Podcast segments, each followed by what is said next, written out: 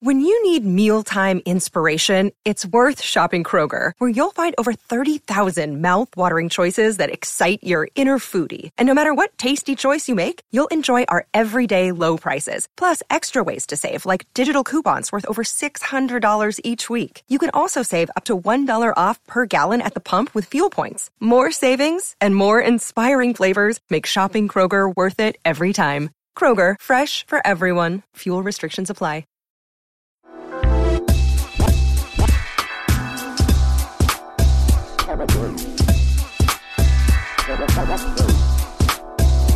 Hi, Jessica. I like how you just said to me, take it easy, lemon squeezy. I did. You did. That's salty. I did get salty. How are you? Just so you know, guys, I mohawked my hair more because it was not done right the first time. Even a nine year old told me it was so cute, so cute. I can't even take And it. Elsie was like, "Oh, it's so good. I'm jealous." And I was like, "Well, you know, your hair's so long. Like, why don't you just shave the side?" And she's like, "No, my hair's too flat." This is all via text. So, like, Right. I was just saying, she just said she's going to get a haircut, and I was like, "Oh, well, you should shave the side." And she goes, "No." I feel like this person, and I don't want to do it because I'm this person, and it's really about how I feel. And I was like, "All right, take it easy, lemon squeezy. I wasn't trying to push you into something you're not ready for. I'm not trying to take your virginity. Relax." I think that I would totally do it. Mind you, I did have hair kind of like that when I was in high school. Well, see, yeah, I've never experimented with my hair ever. I did. When I was in high school, I absolutely did. There were times when it was more shaved. There was times when it was like all crazy. There was, you know, all that kind of stuff. And at this moment, dude, I'm not up need for it. It's, you know what it is? It's because I, I feel that it would be a lot more. Like I'd have to buy product and then I'd have to do stuff. And the other thing is like I have to go get my hair cut more. That would mean that I would have to go get my hair cut more. And I, you know, I go like every what, three to six months? I thought you were going to say years. Yeah. No, and so it's like I'm not. When I had short hair, I had to. Li- I think I had to go every five weeks at the most. Mm-hmm. You know, and I just don't. I I don't know. Yeah, I'm going to probably have to have the sides trimmed like every two or three weeks. Yeah.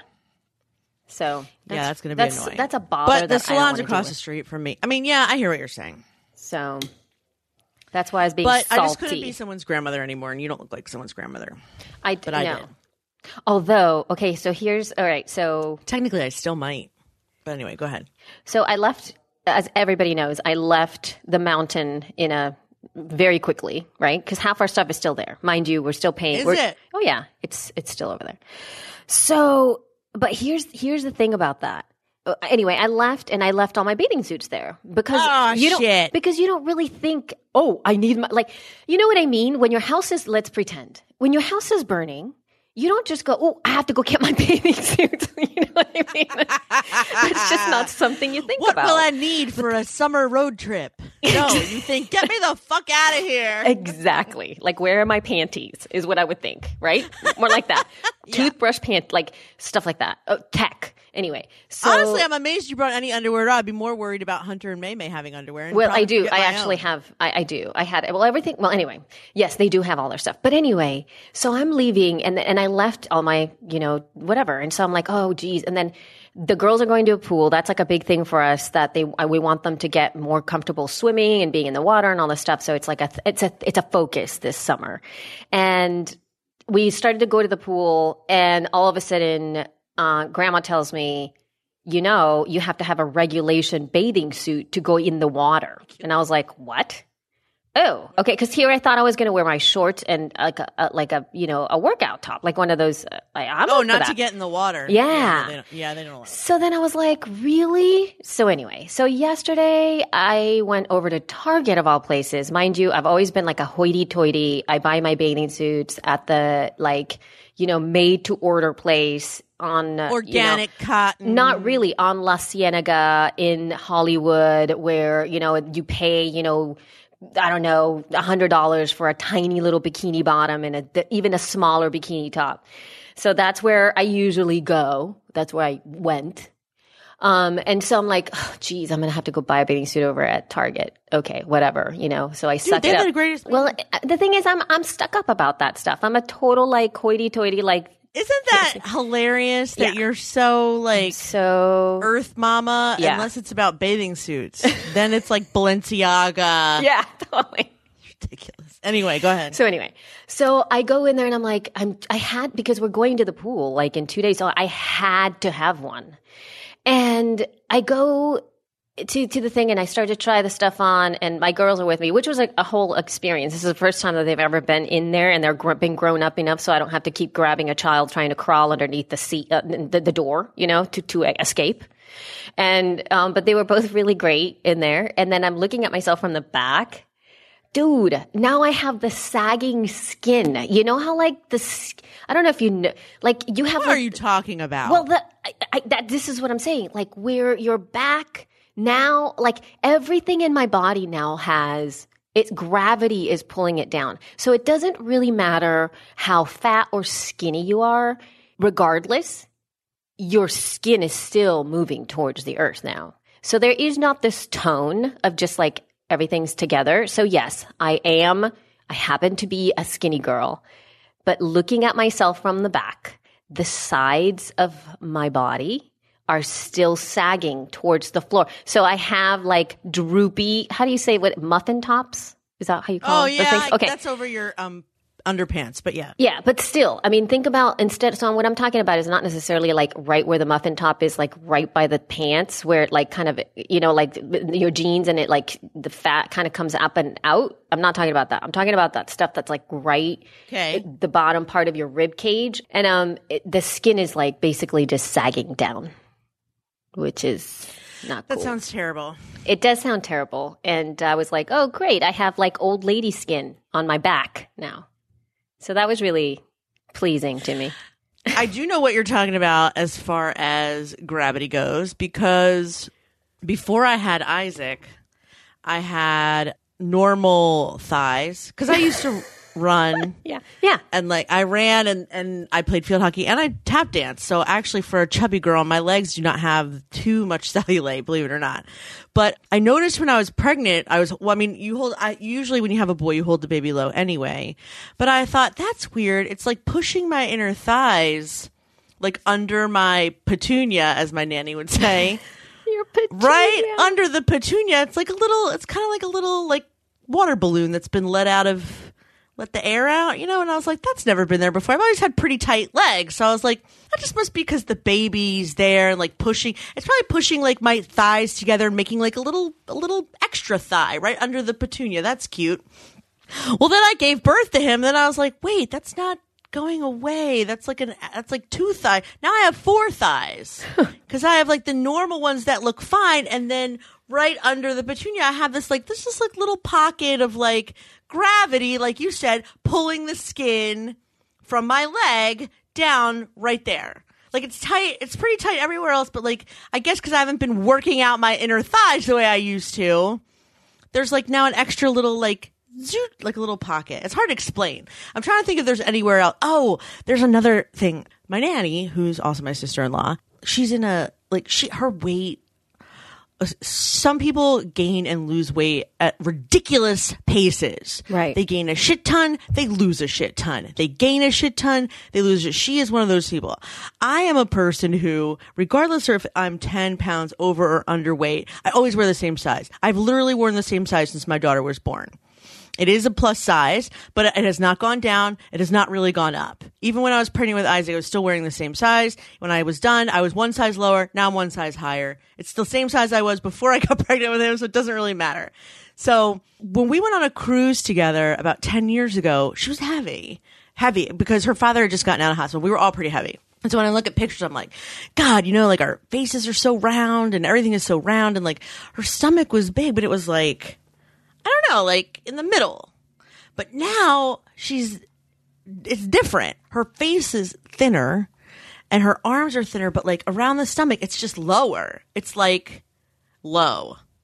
And it's gravity. I think it's gravity. Like I was talking to Scott and I'm like, but she's heavier 10 years ago, but she looks heavier in once in certain places. If you gain the weight, it's like you look different now. She's probably 50 pounds lighter than she was then, but it's all sitting like on her hips. As ah. opposed to before when your face is full or your arms are full or like that doesn't happen at 40. You don't carry it the way you did at 30 because of gravity. Right. It just sucks. Dude. All of it sucks. It's not All fair. of it sucks. It is not fair. But, you know, whatever. I like the way that Randy was in, we were in the car yesterday. I don't even know where this came from. I forgot where the, what the conversation was about. Oh, May May said something like, we were going through our old neighborhood, which was like the crappiest neighborhood that ever lived on, on this earth, kind of. Oh my and so we were going through our old neighborhood because we were going to somebody else's house. And, and then May goes, I don't like old things because all the houses are dilapidated and they're falling apart, right? So we understood. I totally got what she was meaning, and therefore that gave rise to another conversation about you know not everything old is bad, or you can take care of things even if they are in quotes old. It's really about you taking care of things, right? And then um, Randy basically turns around and goes, "Well, because we're all." We're all getting old. We are all in decay. We are all going to die. Everything is going to Yeah, die. yeah. And it oh was my like, God, was she horrified? great. she wasn't, but it's really Yeah, hard I think now if I were her, I would have cried. because then I was like, yeah, yeah, that is correct. You know, because it's so much closer now than when you're, you know. Anyway, When you're four. yeah. So yeah, we are all. It's all. I mean, you can just be decay. like, if you want to see some decay, take a look at my toenails. You think yours are all fresh and clean and pretty. You don't know what's under this polish, honey. and my toenails don't look like anything, but I'm just saying they don't look like my hand. Even my hand, you can look at my hand and like, you can tell it's decaying. It's everything, dude. It's everything. Everything. I'm only 40, but it's like, you know, it doesn't look like a four year old hand for No. sure. Uh, for sure not. So yeah, and it, so let's. Why don't we just move from there into our tips for this uh, Yes, episode? this yes, is so because uh, uplifting. we're still All right. Elsie's tool tips. So, um, you know how you I wasn't connected. I think the last time we talked, I don't think that I had connection. I don't think that I had like a band. I, I had bandwidth Where- poor yeah. poverty at that moment. I was poor in the bandwidth department, and um, I was trying to figure out um, a solution to this problem. And thankfully, I was able to kind of Bandwidth broke. bandwidth broke. Exactly. But i was able to kind of find my solution to this thing. And it was the most basic one. Mind you we are staying at a house that has not been sold yet. It was the house that we all lived in before we left. And it's still on the market so it's basically an empty house. It has water and it has electric. So, you know, that's great. But, you know, that's about it. And since we're going to be there for about a month, I was like thinking like of all of these different ways, you know, buying hot spots, like what should I do? I don't know. That's what's more cost effective. Should I? And then I talked to uh, Tina Dietz actually said, Hey, if you want to talk this out, why don't you call me or let's chat? And we actually did. And she gave me all of these like kind of ideas to just get my mind kind of opening up. One of them was just like to ask my in-laws, you know, to see what they have and like you can have their app on their phone on your phone so that you can access things from different places and all that kind of stuff. There were like, you know, workspaces, I mean, working, what are they called? Working spaces. What are they called? Um, uh, yeah, yeah. I think that's Workspaces. Yeah. workspaces. Tho- those things are around too, certain hotspots and things like that. But then I, but she was like, you know, you never know what's around your neighborhood. And so it kind of like opened me up to me like, you know what? I'm just going to call the internet company. I'm just going to call AT&T is what came into mind when I said, mm-hmm, I'm going to mm-hmm. call AT&T and I'm going to just be like, this is what's up. And so the guy gets on the phone. And of course, they all want to make a sale, right? And then after he finished his initial pitch, I was like, listen, dude, I'm only going to be here for a month. So if you cannot accommodate me for a month, that is it. Then we should, you should probably move on to your next person because you're not going to make a sale because I need a month. And he mm-hmm. was like, okay, hold on. So he, they basically what they did is AT&T threw me over to Verizon. So AT&T signed me up for Verizon FiOS and they made sure that I wasn't getting the installation fee, that I was a month to month, so there was no contract, and that's it.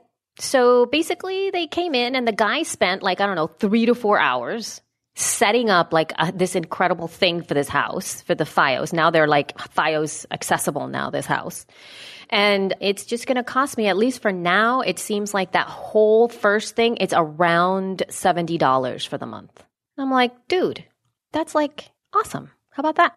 I think that's awesome. Yeah. So I have like, like, the coolest thing ever. I know. I can't. I can't think of a time when I would need this, but it's cool that you. no, but I, I know you're like great. I'm just saying. no, but can- I mean, like I I live near so much. I take it for granted. I guess. Yeah, but what I'm also saying is that, you know, all those things that where it's like they have a fee, you know, like installation fee and you need a two year contract and all that crap, you can skip that stuff. Yeah, you can just do it for. Yeah. And you can just ask for it, which is weird. And and that Verizon and AT&T are in cahoots. That was another big I was like, "Oh. Wait a minute. So, wait, what?" I missed that part. You did cut out a little bit during your story. okay. So, I'm calling What happened with how did AT and T and Verizon get in cahoots? I don't know. I said I called AT&T and they said, "Oh, we can get you Verizon." Is what they said. And then the guy said, "We are not like what, you know, what you see on TV that we are fighting with each other. That's not the case. We're in cahoots." Basically, that's what he said to me. Holy shit! I know. So I didn't hear any of that part of that story. I just was ignoring it. Yeah, Wow. I know, right? So Actually, that kind of makes me feel good so they're in cahoots. because that So- means that everybody's working hard to make sure we have good internet. Okay, good. I like that idea, don't you? I do like that idea, but at the same time that means well, it's true. It's true. Well, we'll see. It's nice. It's nice. People work but together. let's move on to another app that I think is going to be really great. And this Okay. one is called Moves. It's the Moves app. It's a free app on your phone yeah. uh, on the iOS. And the reason that I like this is because it tracks what I do every day and it but it's not necessarily I don't use it for what it was created for, which is it basically can tell you like when you're like running or when you're walking or where when you're in a car or when you're bicycling, like it actually can tell the difference if you have the phone on you so it can tell you like how much of what you did that day. So I don't use it for that. I use it because more like a day minder, like I'll look back on stuff and say like, oh, uh, you know, what did I do on Wednesday or where did we go on Thursday? I can look back and then because it has geolocation, so it tells you exactly how long you were where. And so I use it more like as a journaling like it's oh, doing it for me. I don't even have to do it. So I can look back and go like, oh yeah, Wednesday we went to the museum. Oh cool. All right. So Thursday we'll do this or whatever. Or so anyway, I just thought I'd share that because there might be some people cool. that might want to do that. And then it also shows me like how long I was in these places and and it's kind of makes me happy because Yeah, I can look back and uh, did, did you know that I was held up? I think I told you about that, didn't I? no. I did. When? Yes, When? it was like a couple years ago. right in for When? right in front of my crazy neighborhood area that I told you that it was the crappiest area in town to ever live. what? Here in Pittsburgh. So we I was held up like a block away from my house. Okay. How long ago though? This was in oh gosh, t- 2 years ago maybe? 2 Okay, okay. No, Two I or didn't three years- know that, but uh, I thought you meant like yesterday, and I was no, no, no, shit my no. pants. No, no, no, no. It was like a couple of years ago, and I was already I was using this app. I was actually not on this specific phone, so it must have been when I was had my other iPhone, my iPhone five, and I had this app, and I always had it with me, and I was constantly walking and stuff, and it was so. I know this is so bad, but when the police officer came back to take a statement, I could basically say how long this all like when I got to the location of where I was held up, how long it happened, and how long it took me to get home, and how long it took. Like I could basically prove exactly the location of where all of this stuff went down. So anyway, I just thought I'd let you know. So uh, Wow. Jeez. Right? So I could like, you know, be like, I, he actually, this inter, you know, we went back and forth for five minutes and then, you know, I got off the bus at X amount of time and I could really tell him exactly the time when it happened. Like the exact moment. And I could prove God, it. I know. So it's creepy. in case you get held up, you can totally see Gee, when that happened. can't wait to download it.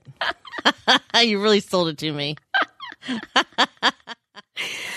Anyway, links will be in the show notes Yes! as always. Yes. Run, don't walk. Run, don't walk to get the moves app.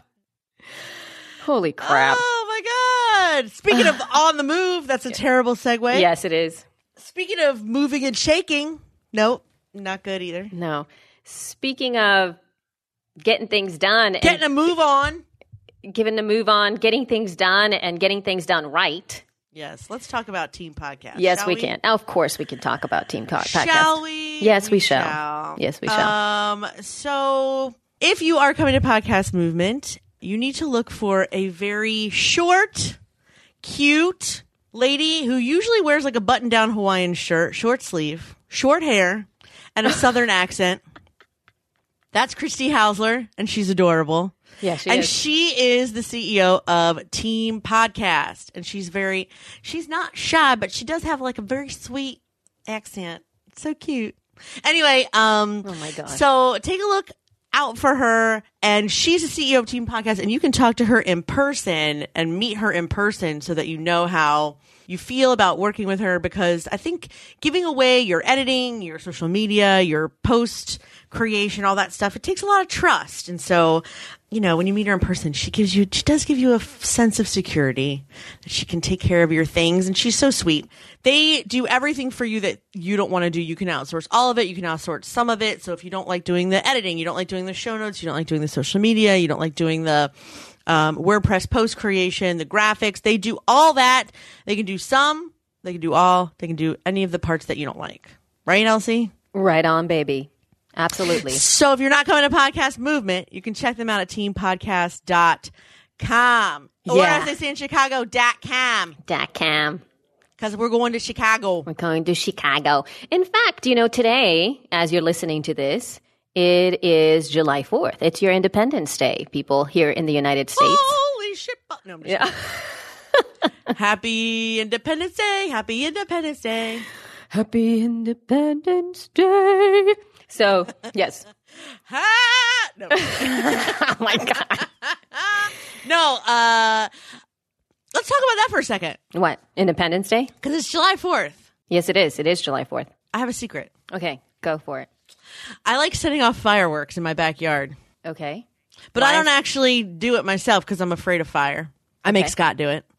And we don't have really a backyard anymore. Like when we moved a couple years ago, we had this huge backyard and a rotting, not rotting, but like a, a tree stump in the backyard that we could stick the fireworks in. And then, you know, if it burned the stump, it wouldn't matter.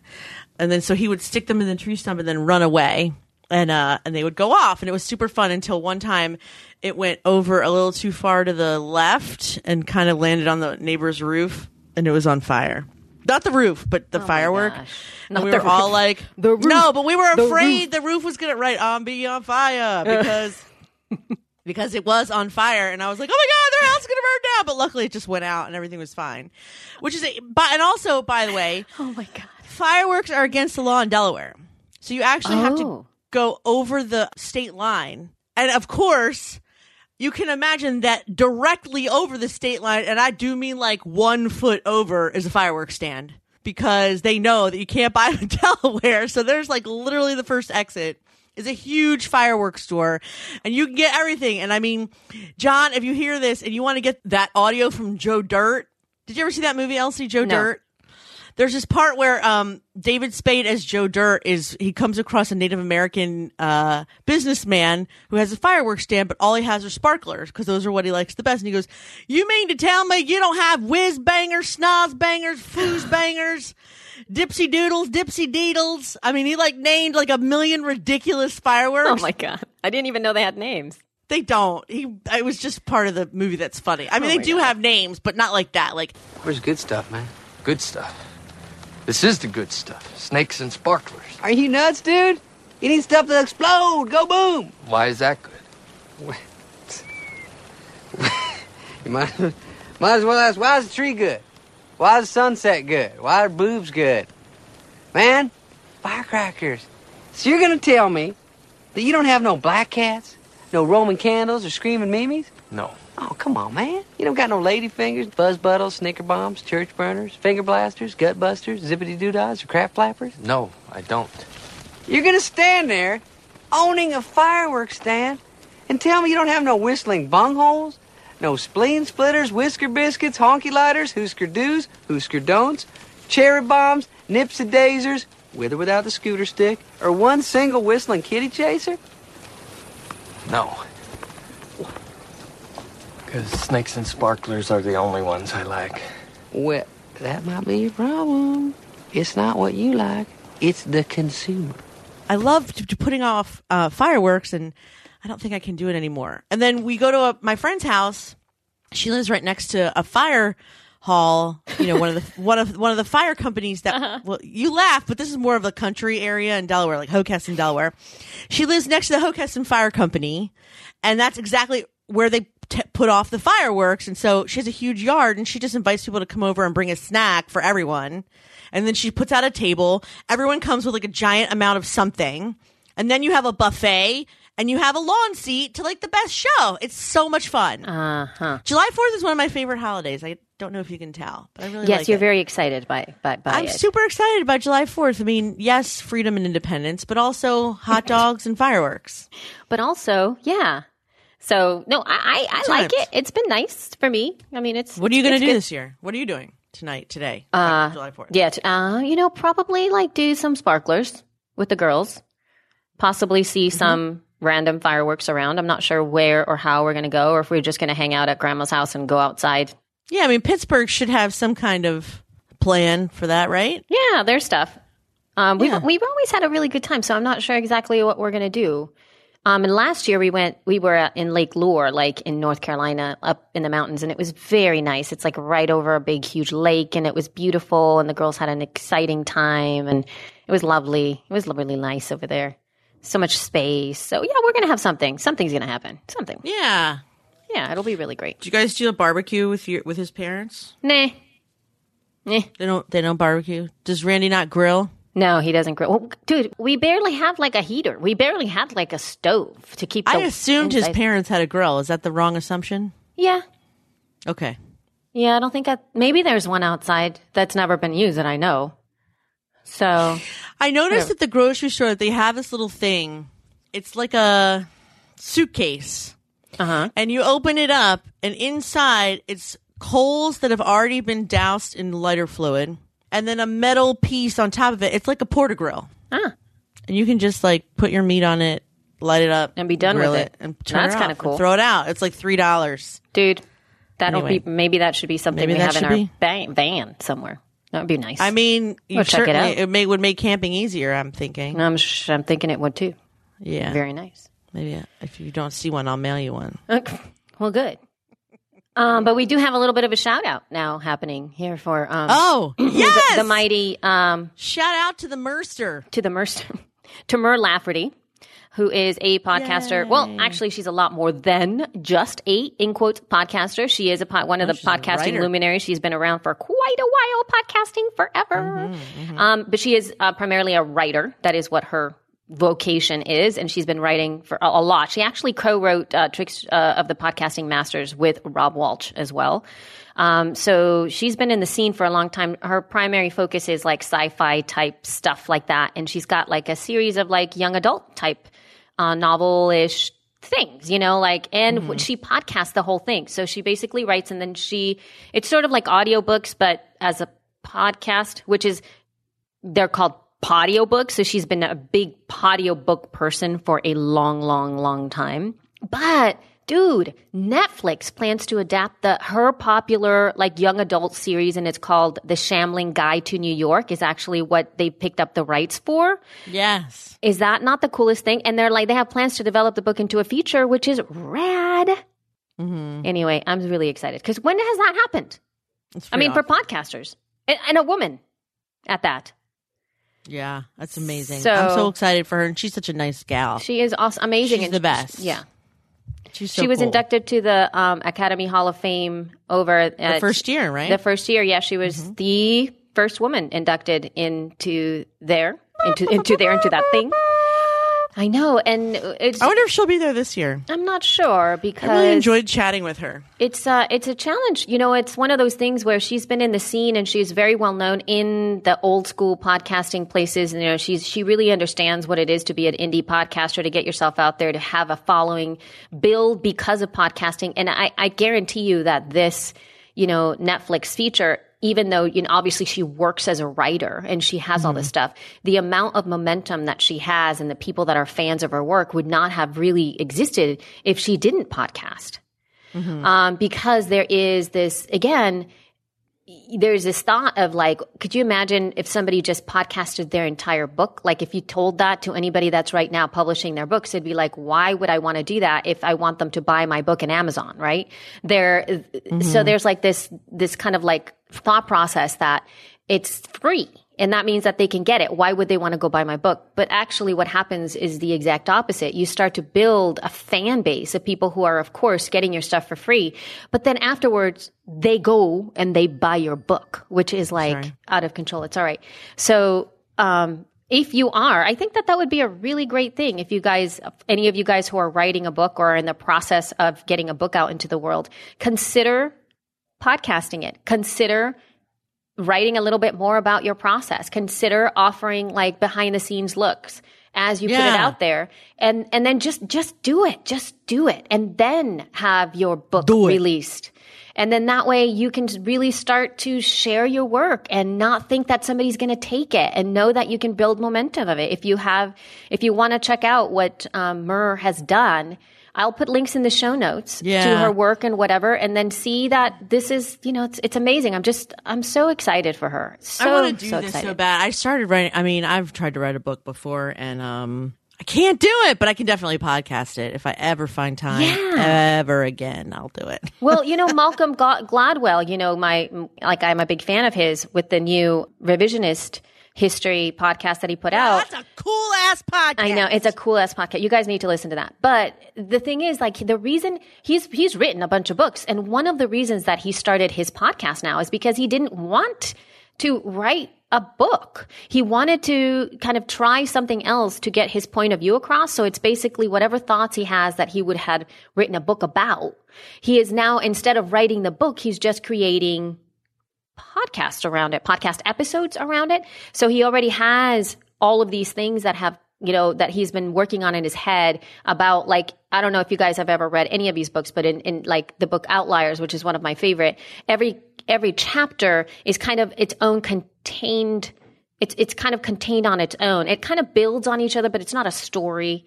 Uh, but it really builds and it builds on each other. And that's sort of what I feel revisionist history is going to do as well. It's sort of like an, it's his work, but in audio with all the multi-layered pieces of, because he tells stories a lot in his books and he shows examples. Um, and it's really powerful to have him do that and then have the person there speaking so that you get that story from that person. Really, really cool. If you guys want to also listen to the uh, interview that Tim Ferriss did with Malcolm Gladwell, he goes into the process and why he did it and why he chose podcasting and his uh, surprise at the power of the audio. Duh. Not to say that that's, but you know what I mean? It's like the power of having somebody's audio in your ears and how that really drives a point home. So, anyway, Awesome. la la la. Oh my do you think god! next? Next is like the Next coolest, is- most exciting thing. Oh I've my ever god, have you seen in seen my this? Have you seen this? Did life. you see I, this? I just need to know, like, when? When is it I think- coming? okay, so here's what we're talking about, y'all. iOS 10 has new messages, fun things. And I had to put this in here because Jess and I do kind of message each other a lot. Oh my god! And it's never even consistent. I wish I could even say we only Vox, but it's like No. actually, I would say. And tell me if I'm wrong. Yeah. Seventy percent of the time, we're Facebook Messenger. Yes, we are. Yes, we are. I would say now I'm probably up to like ten to fifteen percent of the time Voxer, maybe more, twenty, Yeah. and then like 0.01 percent of the time we use Messenger. Yes. like we we actually message each other's phone. I try, I try not to do that because to be honest, Elsie, I feel like it's an intrusion on your life. Like if if Facebook Messenger, if you don't see that, I- I know it's because you're busy. But if Oh, I'm I messaging see. your phone, it's really only if it's an emergency because I know even if you don't have Wi-Fi, if you're not connected, you'll see it. That's the only time I do that is when I know, Right. no, no, you'll see it because everything else is an emergency, and therefore I don't want you to treat it as such. Got it. Yeah, I understand. And I don't know if that's your mental philosophy with it, but the Not Voxer really. thing is just so that I can explain something without having to type that shit out. Yeah, that's exactly why I voxed you yesterday because I, Yes, I could yes. get that point across so much faster than me trying to type it all Yeah, out. She's giving so. me changes on our rat card. Yeah. So um yeah, so Messages has a new new stuffs and it makes me feel like I don't want to use other stuffs because this stuff is so, so cool. So go ahead, go ahead. I don't So wanna- yeah, so no, this this like it, it's got this really neat things. I don't know if you guys know. This is again, this is iPhone oriented. I'm so very sorry for all of you guys who use No, Android and stuff like Get that. an iPhone, people, so we can all be connected and talk to each other. So, well, the thing with like messages and things like that is that, I mean, sorry, for with Facebook messages is that there's all of this extra bonus stuff that you can do, right? So you can send a, a, a GIF, you can, you know, I, I don't know what it is about the messages. Sometimes it gives you a little bit GIF, GIF, whatever. You can send them and I have different choices, like a sticker, um, you know, things like that. And then I really like the Snapchat stuff too, that you can take a picture of something and then you can write on it and point to certain things. Yes. Right? So Isn't that neat? Yes. So anyway, those are some things that I feel are cool about those platforms. But it now in messages in WWDC if for iOS 10, which I believe is going to be released sometime in the fall, um, you're going to have access to be able to do a lot more with your messages. And they are releasing a public API as well. So there's going to be stickers. Your emoji are going to be gr- growing big. You know, like if you only have a happy face, it will like grow big. So it'll be bigger than just a tiny little face, which I think is kind of cool. And also, if you don't even know how to use emoji, like if you tap on the emoji, you know, little area there in your keyboard, and you have already written a message, it will highlight the words that have corresponding emojis in them. So then you can just tap on it and it automatically will create that. So if you say, I love you, it'll highlight love and then give you a choice of all the different hearts that you can import, put in there. So which ridiculous. Is, isn't that amazing? And then it has like this ability to make things hit home a little bit more. So if you're like super, super excited about something, you can make it in quotes loud. So the message will come in with big letters and then kind of land into small. It's really hard to explain. You guys are going to have to look at this. Or if you want to whisper something like and say something like, I love you, like that, like quietly, then it'll make the letters really small and then it'll get back to normal. It's so fun. it's just fun stuff. It makes um there's like all this like really cool oh you could write, you can handwrite yours your messages back too. Like you could just make a heart and you can write on there instead of typing, which is awesome. You can and again, you can write on the uh, photographs and stuff. Yeah, go ahead, Jess. I was gonna say animated text, so like you can do like a smash effect where the words come in and Yeah, that's smash on your screen. Yep, it's kind of like um or a heartbeat. It's kind of like animations in PowerPoint or Keynote, the way you can Yeah. make things like zoom in and out and Yep. stuff.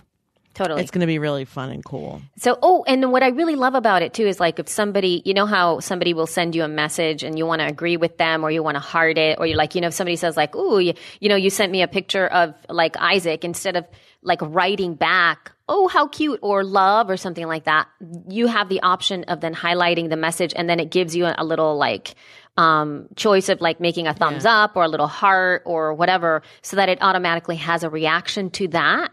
And, and it just makes it so much easier to communicate with it, which Yeah. is super, super cool. I, I just think it's really great. And the API opening is that you can actually send people money. Like you, you'll be able to have apps. You can add, you can add apps to the messaging system. So, uh, making, um, with, with maps, with paying for stuff or sending your friends money, with being able to make, um, reservations at a restaurant, uh, all kinds of things that you can add to that. So developers can actually add ways to do this for messages as well. So I feel that this platform is so much better. They're very, very smart. And a lot of the commentary that I heard about Apple is that, you know, the majority of people that are uh, using iPhones, the biggest, the biggest apps on the platform are all messaging apps. They're all like the ones that message with back and forth, like WhatsApp or mm-hmm. Facebook Messenger or Messenger that is already added to the iOS. It's because that's how people are communicating that way. So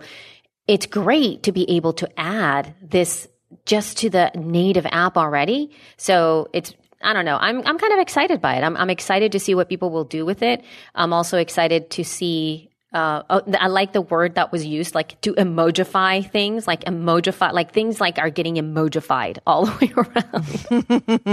around. Right. it's a new way to communicate. So, um, anyway, so that was like I'm very excited by that. Yay! I am too. Yay! Yay! That's So, gonna be super. What is up next? So that means oh what my we god, get the September. podcast awards troubles, dude. Oh, I know. This has been a problem. Well, Do you want to do a recap of it, or do you want me to? I can do it. It's kind of Okay. hilarious. Okay. Right. Um. So recap. On the pod, this is the Basically, some podcast. jackholes. yeah, but hold on. Wait, hold on one second. Let's just make sure that they know this is for the podcast awards over at the, Not the the Academy. podcastawards.com. Yeah, this is podcastawards.com. And it's run by, um, hosted by Jason Bryant. Todd Cochran of Blubrry was the founder. And, you know, they were trying to keep it afloat, even though I guess it costs a lot and it's a lot of organization and time that he probably doesn't have. So we had to do some donation and we had to pay to enter. And anyway, um, some jackholes figured out how to buck the system. And on Reddit and a couple other places, I guess, they figured out a way to automate the voting so that you could add something to your browser and it would vote either every time you clicked on it or every day or I don't know exactly because I it's kind of it's the techie shit that gets complicated for me. But um yeah, so they won. Yes. And uh and now the award means nothing because they rigged it. And so Todd was like, "Yeah, they probably ruined it, and we'll probably never do it again because now they're nobody can be trusted." Yeah, it, it's very frustrating. But see, here's here's the thing because this is such a it's not a black and white thing though, Jess. It is. I feel frustrated for him because it's a lot of work and it's Yeah. been something he's done for a really long time and it was good while it was good. So I feel bad for Todd. And I mean, I guess I feel bad for the other people that were hoping to win honestly and now, and you know, real, you know, and have been pushing people to vote for them honestly and now don't have a chance because these guys screwed it up. Well, see here. So here's the thing that's a challenge for this because they're called the People's Choice Awards, right? And the whole premise around it is to drive your community to vote for you because it's by it's by the people for the people, sort of, right? So it's about really inspiring your community to take action. And if you if you kind of like just define it that way, then these people are geniuses because they absolutely got their community like one it was their community members, one of their community members that created this bookmarklet to make it easy for people to fill out all the stuff, which makes sense. I mean, I know that there was a need, and actually, you know, Heather Ordover, who was nominated as well for her podcast Craftlit, as well as many other, um, you know, she podcasters, did post in the group, and she and other people, even like, you know, Kathy from the Special Mouth as well, she was trying to also advocate and push people, and Grammar Girl, Mignon Fogarty, to to drive their audience to come in there, we tried to make like a specific ticket in quotes to vote for all of the she podcasters so that how fun it would be to Right, have all- them all be women, right? To drive a lot of us that were in that community. So let's say, let's say in she podcasts, which are now nearing to 4,000 members, let's say all 4,000 members went back and said, you know what? We are going to back this cause. Let us all move together to vote for these women podcasters, even though we have not necessarily listened to all of them, but because we believe in women podcasters, we will vote for you. And this is the, you know, these are the ones to vote for. And we created a way for that to happen and for our community of she podcasters to more easily vote because it's a pain, dude. So It's a huge pain. so if we did that, we basically would be doing what these guys did. Well, That's yes and no, right? Well- because we didn't. I mean, yeah, there are some networks that have a page that say, "Hey, here, vote for us. Here's the page. Here's the ones to vote for, and here's the categories." But didn't they kind of like do something else? Like, no, they didn't. They didn't do anything that was against, in quotes, the rules. They did nothing like that. They did not like pad votes. These were actual human beings that were going in there and voting for these podcasts. The thing is that they they they moved the community, so it was a lot of people who hadn't really listened to a lot of these podcasts, and some of these podcasts were had really really small audiences. I thought there was a bot No, there was no bot. This is not bo- a bot. This is just people. This is just people. This is a plugin. No, no, sorry, a bookmarklet that was created. So this is an audience member easily adding a bookmarklet to any of their um, browsers so that they could easily follow. The, I oh, you know what? I did not add the screenshots because I had screenshots here for you to see what it looked like. Let me see if I could put it. I in kind of, right I've seen, I think I've, I mean, you can, but I've seen it. And then also I see, I'm looking, I added a link in there for you. Okay. Um, his, he wrote a, like a, hi, I'm whoever, and I ruined podcasting or something like that. It's based on yesterday. All right, let's do this. So here's so that you can look at what what it kind of does. It's sort of like you still have to choose who the the podcast. It doesn't are. check the circle for you. No. It doesn't fill in the bottom of the, well, then what's the point? It's because it just On the makes it- left there? See, yeah, look on the right hand right? side of the screen. There's It like just a keeps the list next yeah, to you? yeah. Big that- fucking deal. Well, but then the thing is, it's already it's kind of predetermined, and some. You know, some of those are pre-filled out. That's what, this is what I'm saying. There's a lot of people here. Like they actually did something that was incredibly s- Smart. Oh, well, then he's But just crying like no, a baby. no, no, he's not crying like a baby because there's a lot of these people that are doing it for nefarious purposes. Meaning these people are like, let's just let's just vote for this random podcast here because just to mess with things. Know what I mean? Let's just Yeah, let's just but- make this guy's win. But th- the So it's all about spirit- intention. yes. So if we had done this for She Podcast, it would be okay. Well, that's the question. It, would it No, have been okay? if it's not okay for them to mess with it, that's their value system. Right. So it is, And but it, promoting women is our value system. That doesn't make it fair. right. Exactly. So It's not fair. it's it The is way the- that the Academy does it is fair. You well, okay, possibly, yeah. The thing is that these is the people's choice awards, and that's what it was. And the thing is, there's always going to be someone super smart that's going to be able to move the the and it was a bunch of different shows and different networks that got together so that they were able to jo- you know to bring more people to do this at once. So yeah, they did not It really wasn't though. It really wasn't the People's Choice Awards because you could only vote for podcasts that had paid. It's the people's choice of people who have paid, not the people's choice of all podcasts on, on the planet. And I know you have to narrow things down on some level, but there should be a nomination. I mean, I know there's like a nomination and then there's like a, I mean, I guess we were nominated and so we paid the money. yeah, it's Um, after the nomination that you would have to be to be considered. So if you are But what if you can't afford, I mean, it was $10. I 10 know, but like, I don't know. If it's the I just- people's choice and it's ten dollars, you can get your audience to each donate a cent. If you have I don't at least know. I- hundred people, and I haven't felt the it. same about this award process as I did about the Academy. I feel like I don't know why. I mean, I realize this is the people's choice, but I feel like the people already vote by how many downloads everybody gets. I don't like- think that's the case because again, we're talking about you know we're Let's go to Libsyn and see who fucking listens to the the show. well there you go. You I think- win. well. There's no way that She Podcast is going to ever have the same level of votes as something like that's a little bit more open. Like, well, maybe not even not no, no agenda, but I was thinking like of something that's a little bit more inclusive to everything, like one of the like a news type show or Adam Carolla. um, Adam, something like Adam Carolla, something that's more entertainment. that's like true. that's a little bit more like there's no. Why would every like no like even if we were you know featured on the front page of iTunes, there's going to be a lot of people that are going to listen to our show and go like, well, that was really great, but I'm not really that interested in podcasting. Like I don't want to have this. Like this is not a conversation that I want to have. Like it seems even to me that a podcast about parenting or even a podcast about pregnancy would probably have more people listening to it because there's always pregnant people. There's always people that are looking for that information. There's always people that are looking for parenting stuff like that. I, I feel that that would have a lot m- more. I don't know. Then So Elsie, Yeah. you and I have been tasked with um, having our own awards.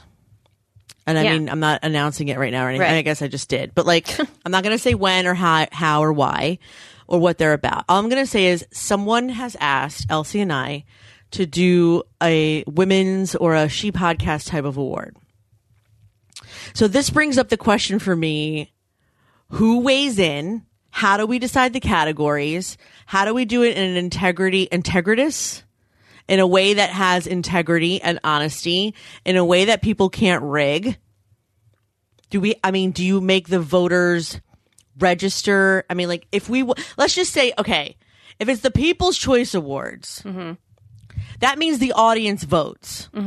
So I think what they did is smart because the audience has a vote. This is no different than when you launch a show and you reach out to everybody you know and you say, look, I don't care if you listen to the show. I really want you to go rate and review it so I can get up on iTunes. You need to rate and review it because my show won't have success unless I can get a little more exposure and you're a big part of that. Please help me. Right.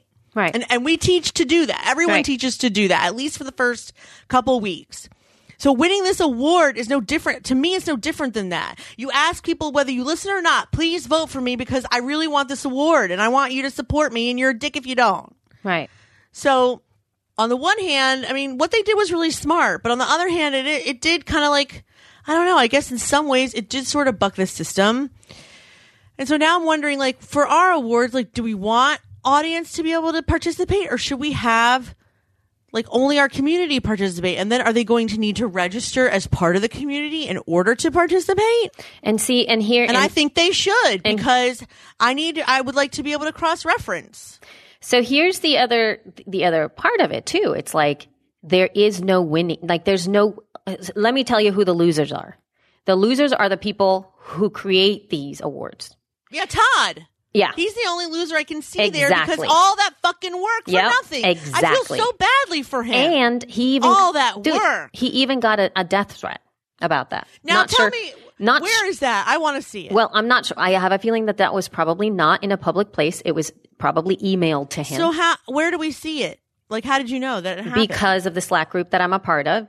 And, you oh, know, I'm so jealous of that group. And in so group. there's a part there where it's like, it's really sad that it comes back to that. And the Oh, amount wanna of tell me this. You don't have negative to but listen go the, the amount right, of okay. negative energy that comes out of that and what the kind of negativity and the kind of of how would i say it like just violent visceral aggressive reactions from people who don't win or don't get what they want is really eye opening, Jess. And this is the part that I'm not okay with because it, for whatever reason, the competitive edge, there is a sense of like, I deserve this around it and that people are going to go like, this is what I'm afraid of this. How come there's not that much diversity on these, in this awards?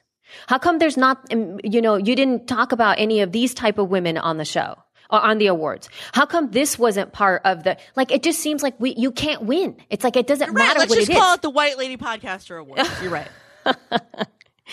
No, it's seriously. It's like You're right. everybody's going to have. Well, where are the where are these people? So to me, I feel that my sense is to give awards for things that you can't really fight for, or that you can't really just get. I you, think our awards should have things like best rack in podcasting. yeah, that's what I was if you thinking. have the best boobs, Yep. you get an award. Totally, like to do something super fun. su- Ramona Rice, something- you're up, baby. No, I'm just kidding.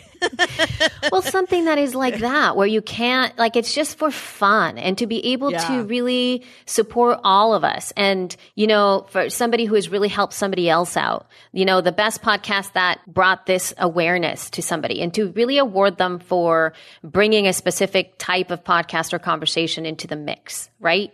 Not necessarily about how many downloads they have or anything like that. It's something that I feel it really behoo- behooves us to like look around and to have them be like more as a uh, people to see, like to be able to highlight certain things without making it be like an award because like the best parenting podcast, like it just seems like I yeah, who I don't am I to judge that? I don't feel like yeah I don't feel like that's even a th- like a, a thing. You know what I mean? yeah, I kind of want to have like hardest working lady in show business. yeah, something along those Ugliest lines. cover art. No, oh my god.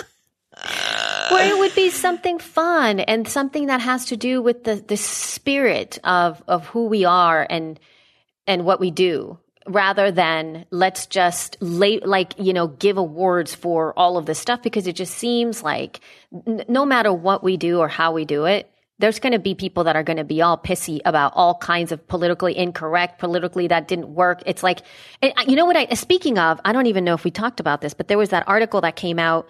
Um, I think we did. Might I'm not sure where it had that. I think it was on Medium where it was like the top 20 women in podcasting or something like that. Do you remember that? Yep, where you yeah, commented it was on, on medium.com. Yep. Yeah. Yep, yep, yep, yep. So then I don't think what we taught, what I don't think we talked about, or and of course, and everybody was up and at because like the 20 women that were highlighted and that were all procasters, were all NPR people, We're all the pe- the women that were all part of you know Radiotopia or NPR or any of the you know uh, you know WNYC and all of those people that were doing that that were both hosts as well as people who were advocating for more in quotes women in podcasting as well because that's who who they knew, and so um, there was a lot of complaints about that.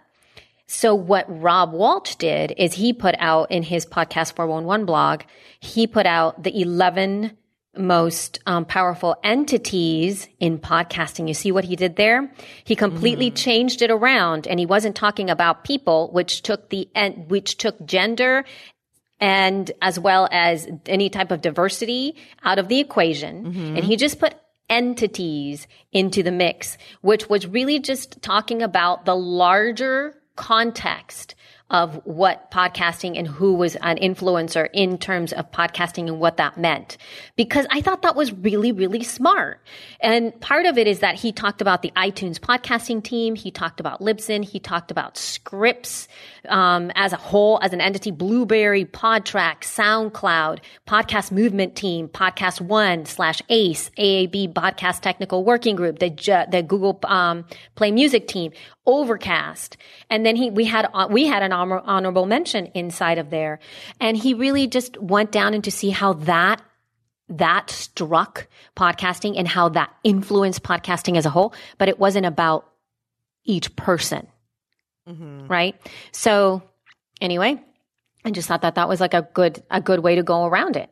Uh, and that's a possible other way is. to do it. It is. It is. Um, yeah, I guess it's complicated. Because everybody, I mean, just think about it. If we decided to make a list of that, we would still have people coming up to us going like, well, why wasn't I on the list? Or why wasn't so and so on the list? And why didn't you acknowledge this person over here? Right? Because that's the way people do it. yeah.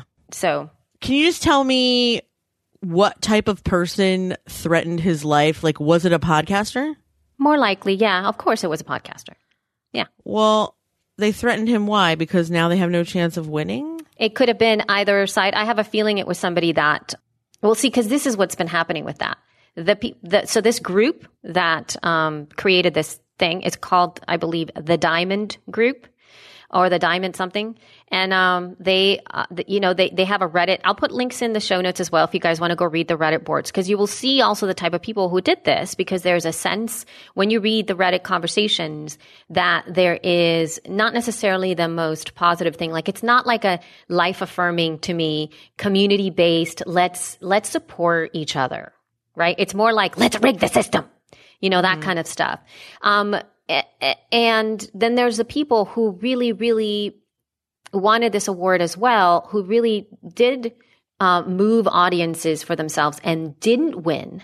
And so they are also upset because they feel that it's Todd's fault that this happened as well.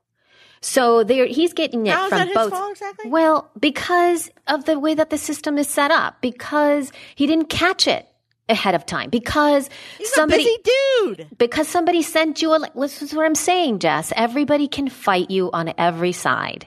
So no matter what todd says he's the bad guy. No matter what he does he's done something wrong. And he's the one that's going to be crucified. Poor so Todd. I hate this. and that's what i'm saying. And i kind of don't want that I mean, I want to be able to create something where it's not about that. Of course, there's going to be, you know, people that are going to in some way be disillusioned with something, right? Because everybody wants accolades. But I think that there's a part of, of in the system possibly that we can do something that is not based on this sort of, I don't know. I don't even know how to say it. It's so frustrating because it, in some way, somebody's going to feel dissed. And I know that that happens all the time. I mean, Oh, it ah, happens you know, like in the it's a shame Tonys and things like that, and the Oscars And there's always like, you know, people sad about that stuff and like, so and so, you know, this movie was not nominated or there's not enough diversity Faux in the. Oscars. And now the Tonys are like all the thing. And, you know, Ham- everybody's into the Hamilton boat right now. But, and, and it's an amazing, I mean, I, I love Hamilton and everything that it stands for.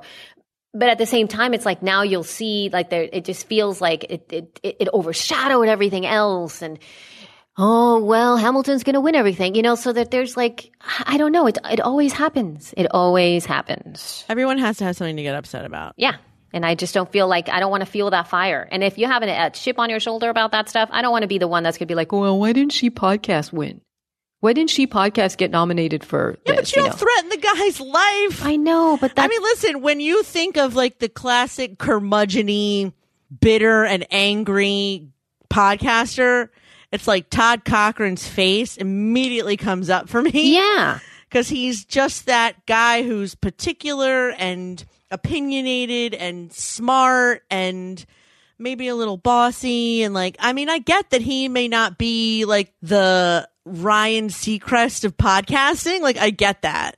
But he doesn't deserve to die over his awards. Like, it's so exactly dumb. but at the same Come on. But here's the thing though, it's the same type of attitude that's coming to him and there's a level of like immaturity and ah. people that are looking for a fight. You know, there it seems like sometimes you cannot have any fun if you don't have this kind of like vitriol and it's little vitriol coming at you.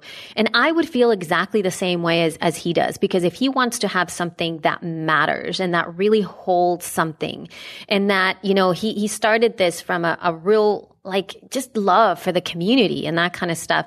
Why would you want to continue when things like this happen and the amount of negativity that he receives around it? I would not want that in my life, especially when people are complaining about absolutely everything. The website sucks. The process sucks. Why do we do, why isn't this nicer? Like this is so lame. And it's this constant, you know, it takes a lot of work to do stuff like that and to manage it. And people always find a way to cheat. You mm-hmm. can't take that away.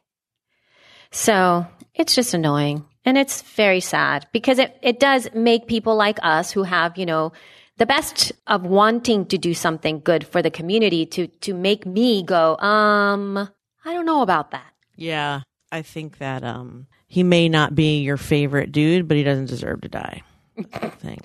Well, good. Well, let's clamor that. Oh my god, I just saw a picture. It just popped up on Facebook. Um, a picture of Boo from Orange Is the New Black, and she is a mohawk, and now I'm worried. Who's Boo? Um, I will show you. Oh, great. Uh-oh. I don't even know what this thing is. So, Those of you who are listening, you know who it is. okay. Hold on, What do you mean? I'm sure that there's people that are listening that don't know who Boo is. Bull. You're the only one. Am I? Okay. Oh, give me a break. Yeah, you are. Go I ahead. I am though. so not. Hold on. I I'm think I look like Boo. Oh no! Oh, what? What have I done? Get out. Who the heck is Boo? Look.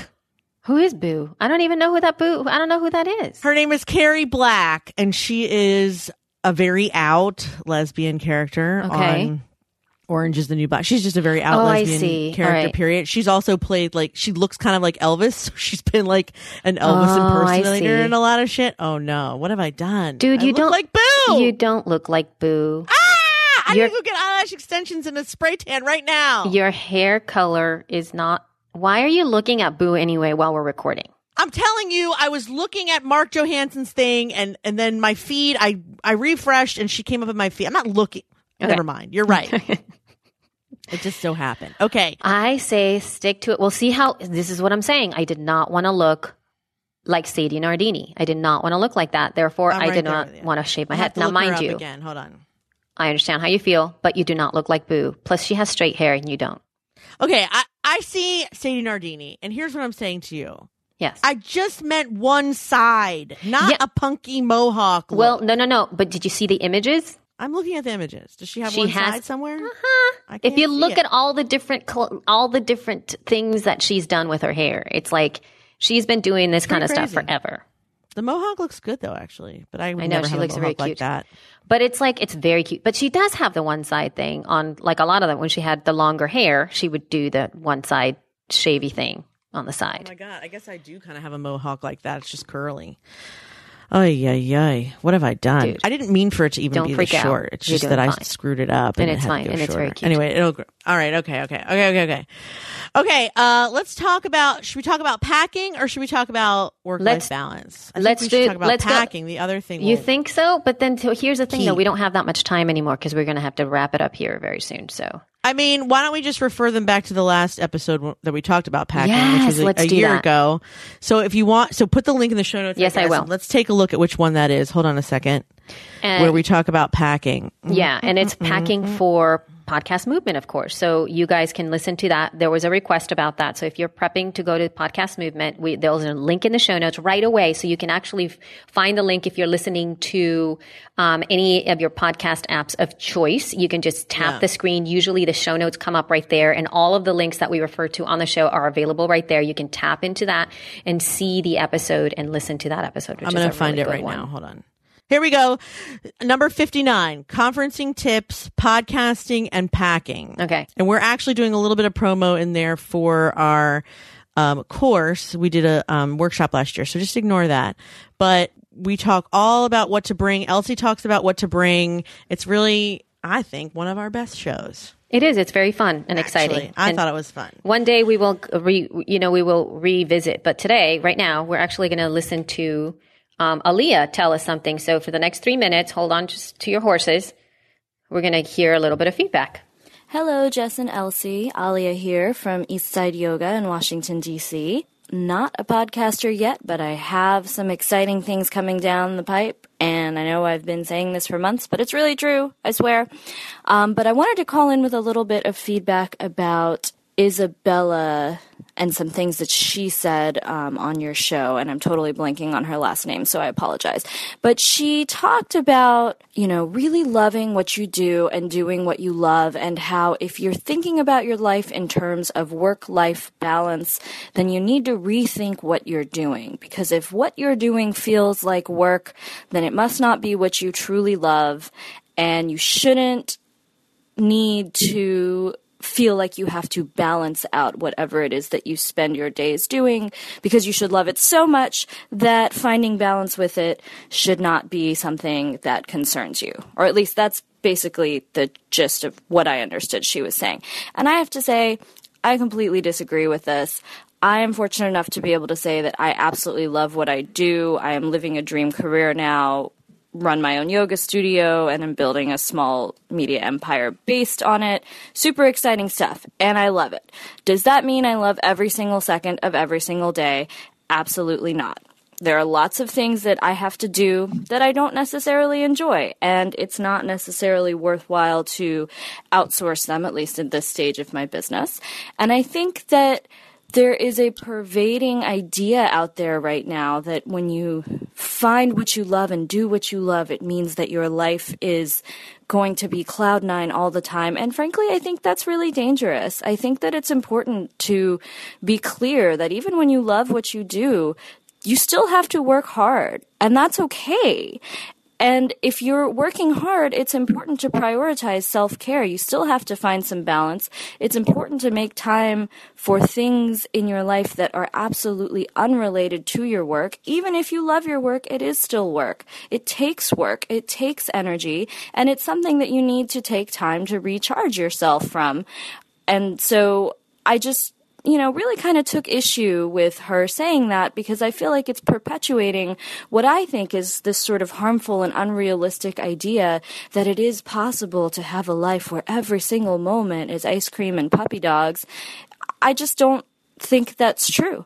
Um, and there's actually a fantastic article out there on the internet, and I'm so bad with names, I'm forgetting the guy's name, but the uh, the article is called "Screw Finding Your Passion," and it's this really great article that says exactly this, which is.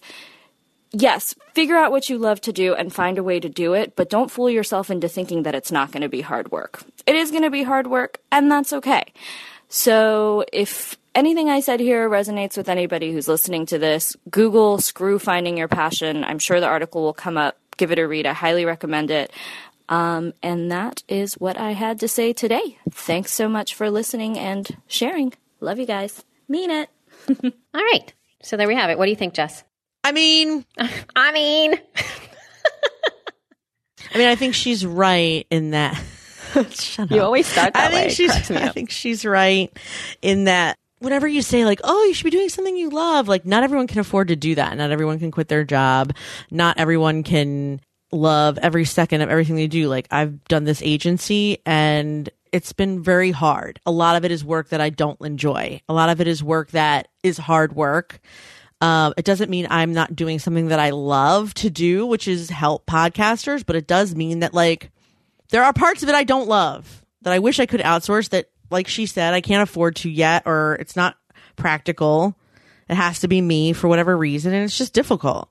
So, yeah, I kind of agree with her. I hate when people say you should be doing what you love all the time. It's annoying and it's it's misleading about underst- life in general. Right. And I get I get the misleading part of it, which I completely and utterly agree. And here's the thing though, I have a feeling and this is this is why I was like, oh, it resonated with me a little bit more than it resonated with you guys.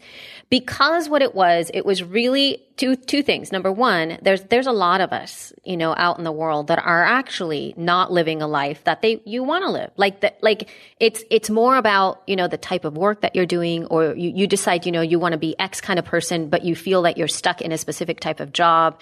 You decide that you have no control over it or you're constantly complaining about your job every time you go inside of your job. It's like it's such a pain in the ass. It's like you hate it. You're looking over, you know, forward to the weekends every single time that you get a weekend and knowing that Monday's coming just makes your stomach knot a knot. That to me is a misalignment. And that's what I feel that Isabella was talking about, that she was really talking about the core of a life and not necessarily thinking about you know a, a, a, two completely different things. There's like your your life you know the life that you live like when you wake up and like the weekends and things like that. And there's work. And that mm-hmm. work you go and you just go to work and that's not fulfilling for you but you have to do it because society tells you this is what you have to do that's what I'm talking. That's what I'm thinking about. What that she was talking about. This is not about like, ooh, even if you follow your dreams, you will always be happy, and it'll all be puppies and ice cream. You know, it's not that. It's the fact that there's a lot of us that are feeling as if we cannot make these choices because this is what society tells us we have to do. We have to, you know, go into work even though we hate it because we need health insurance, and this is what we got to do, and we have no other choice. And therefore, that's what we do, and then we, you know, live our life on the weekends and we do what we want to do and you dream about having the life that you want. So I think that there's a lot of us that can take responsibility for ourselves and not be, you know, irresponsible with what you do have a choice. You can actually go somewhere else and do something else. You can change your life. You can choose to do something different. You can change your mindset about having to go into work in quotes, having to wor- go into work and, and shift that attitude towards it. And yeah, it's going to suck sometimes, but you know what? You have all of this other stuff that can come to you. So it's really about the, I, to me, it's more about the mindset. So yeah, I understand what you're talking about, Jess, that there's some people who can't quit their jobs and do what they love. Right? You mm-hmm. can't right. because you have to, My husband can't. yeah, so there because you have to do these things. There's your you know, you've got responsibility, you have all this stuff. But there's our ability to kind of change our mindset and be able to really allow yourself to see what gifts you really do have, as cheesy as that might sound, to be able to shift your perspective and not be able to create like, oh, I have to do this, but see it from a completely different perspective to make it feel that it's not this or that. And yeah, there's going to be times when things suck. That's built into life because, you know, even giving birth actually sets you up for that. As a woman, when you give birth, it's not a happy go lucky little process. You have to, you know, it's, it actually is a violent, aggressive, thing that hap- actually happens to you. Where it is it is and it is violent in in its process because it is in its all it's, it's, it's primitive it's bloody it is dirty it is you know painful all of those things.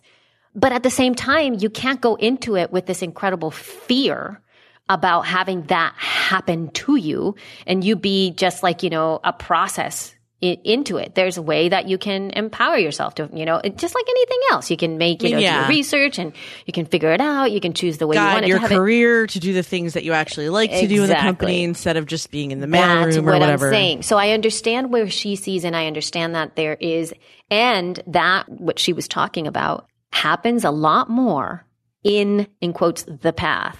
I've seen it more in yogis. I've seen it more to people that really look to yoga for this because there is a misunderstanding that if you go into yoga or you start to have a meditation practice or you start to, you know, do all of the things that the, the practice or the philosophy of certain yoga philosophies, you know, guide you to, or as teachers we guide you to, there is a misunderstanding that it's all going to be blissful and happy and from now on you will not have a care in the world. Whereas you know practicing hatha yoga which is what most people practice Hatha. hatha yoga here in the west the root word is hut which is to strike. So it is a forceful yoga. That's what hatha yoga actually means. It's a forceful yoga. It actually makes you feel uncomfortable. It makes you have to engage in ways that does is not yummy. It doesn't feel good. It makes you want to scream. It makes you want to hit the teacher. That's what happens in a lot of yoga classes. That's actually part of the process, which takes you to the place of that balanced state or that calm after the storm, if you will. It's built into the system, but there is a misunderstanding. And so I give, uh, you know, I completely understand. That's hard. So hard to do for Yeah, people. but still, I kind of like the idea of starting to, to, to shift a mindset because I'm, if, if I'm doing exactly what I love here, right? With this podcasting thing and working with podcastings and work and in podcasting in this way, I have so much freedom. And do I have to do, do I actually do everything that I love all the time? No, I, I don't. I don't at all. But I could sit here and bitch about it and be sad about it and be, you know, grumpy about it. Or I can kind of, you know, it's part of the process and it's just what we do. So I can make myself a suffer, a suffering, you know, Mary or whatever, or not. So it depends. It depends. Anyway, This that is, a tough topic. it is a tough, to- tough topic, and then we've had a lot of res- you know responses from our uh, women who who have actually agreed, and that Isabella did give them something to think about because you, you know what I mean. It shouldn't be miserable, but it shouldn't be romping in the fields either all the time. no That's the thing. because you wouldn't know what romping. Is. But you should feel is. like you're doing the thing you're meant to do on some level and that you're helping people on some level. Yes. You know, I've had a lot of conversations like this um, with my daughter recently. And the reason why is because she, well, I mean, people who listen to the show know that she is a recovering addict and she dropped out of her senior year of school to be an addict. And now that she's recover in recovery, well, she's just had a lot of trouble lately because her boyfriend, who's a year younger, just graduated and he's going to, I mean, he's not going away to college, but he'll be going to college. He had his prom. They went to senior week and like, she's really realizing all the things she's missed and she's sober for it, which is difficult. Right. And so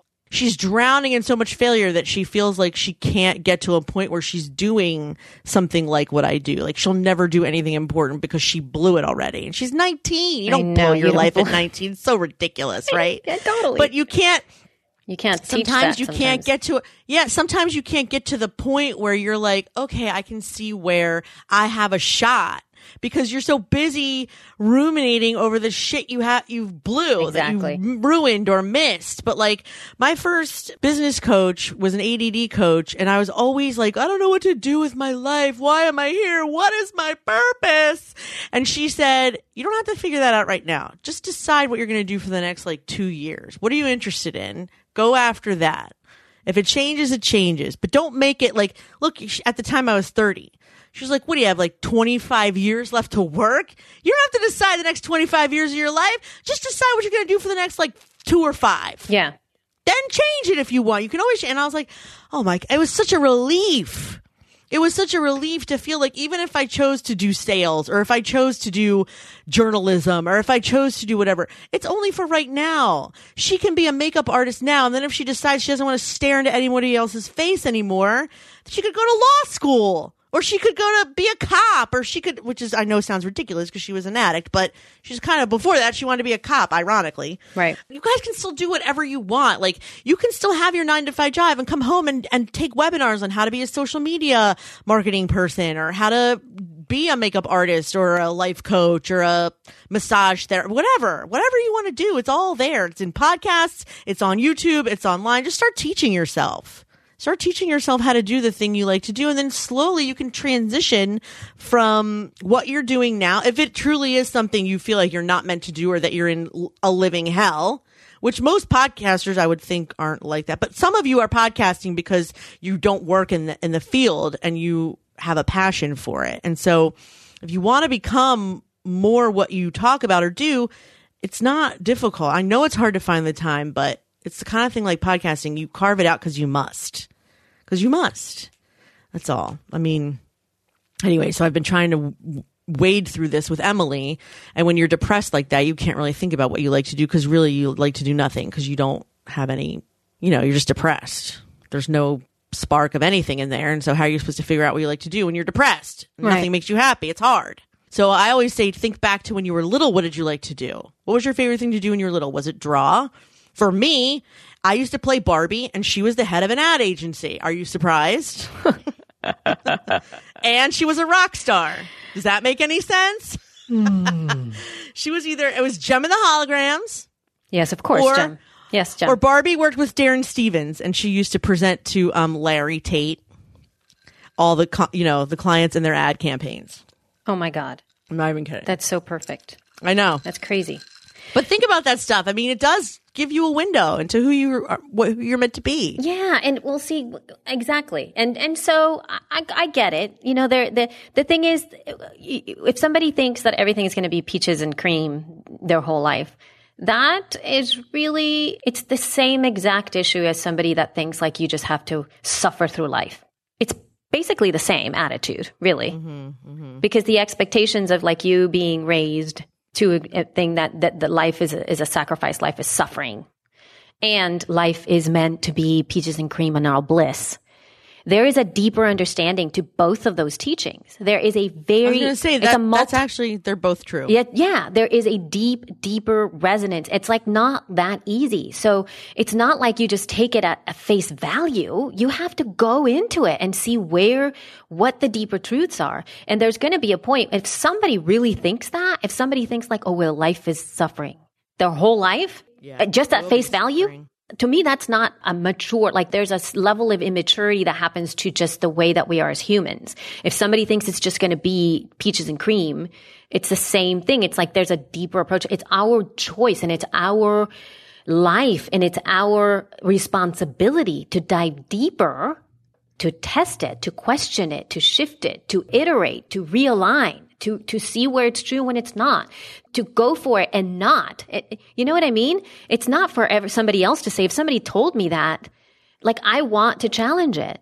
I like it that we got this feedback to be able to then Yeah. talk deeper about something and not leave it at face value. To understand that there are all of these different layers to what can be true about it and what it doesn't. And that has nothing to do with the person that said it. Because all of us have our own experiences in the world that we get an opportunity to then defend and change our mind about. And that's really what creates a responsible and uh, constantly progressing human experience collectively. So, Yeah. anyway, there's there's that, guys. Hey, there you go. Hey, there you go. and I think that we need to, you know, bring it to a close here because uh, we are. If you are listening the second that this comes out and you're going to be in Chicago, see you tomorrow. oh my God, I can't believe you. See you tomorrow. How exciting. Or if you're on the plane, see you later. See you later, alligator. I know, right? Oh my God, that's amazing. So if you're listening, I can't wait to see you guys. But if you have any feedback, please send it over to feedback at shepodcast.com. We would love Yes. to play whatever your thoughts are so that we can continue to deepen the conversation that way. And, um, you know, uh, we will come back to you guys with lots of things to say about podcast movement after, Yes, you know, yes, yes. we'll see. We don't know what the next episode is, guys, just to let you guys know. It might be us. It might be Christy Hausler. Yeah. So we don't know There yet. So Yep. um uh yeah, there might there will be an episode on Monday, next Monday, but I'm not sure exactly what's going to be yet. I'd like to record one with you while we're. Me there. too. I know, but I can't. i think we can. I think we can. yeah, but I well, we'll see, we'll see what happens. So, Yeah. All right. So yo. you guys have a good time. Have a great week, no matter what. Yeah. And we'll see you soon. Yay! Bye bye. Bye.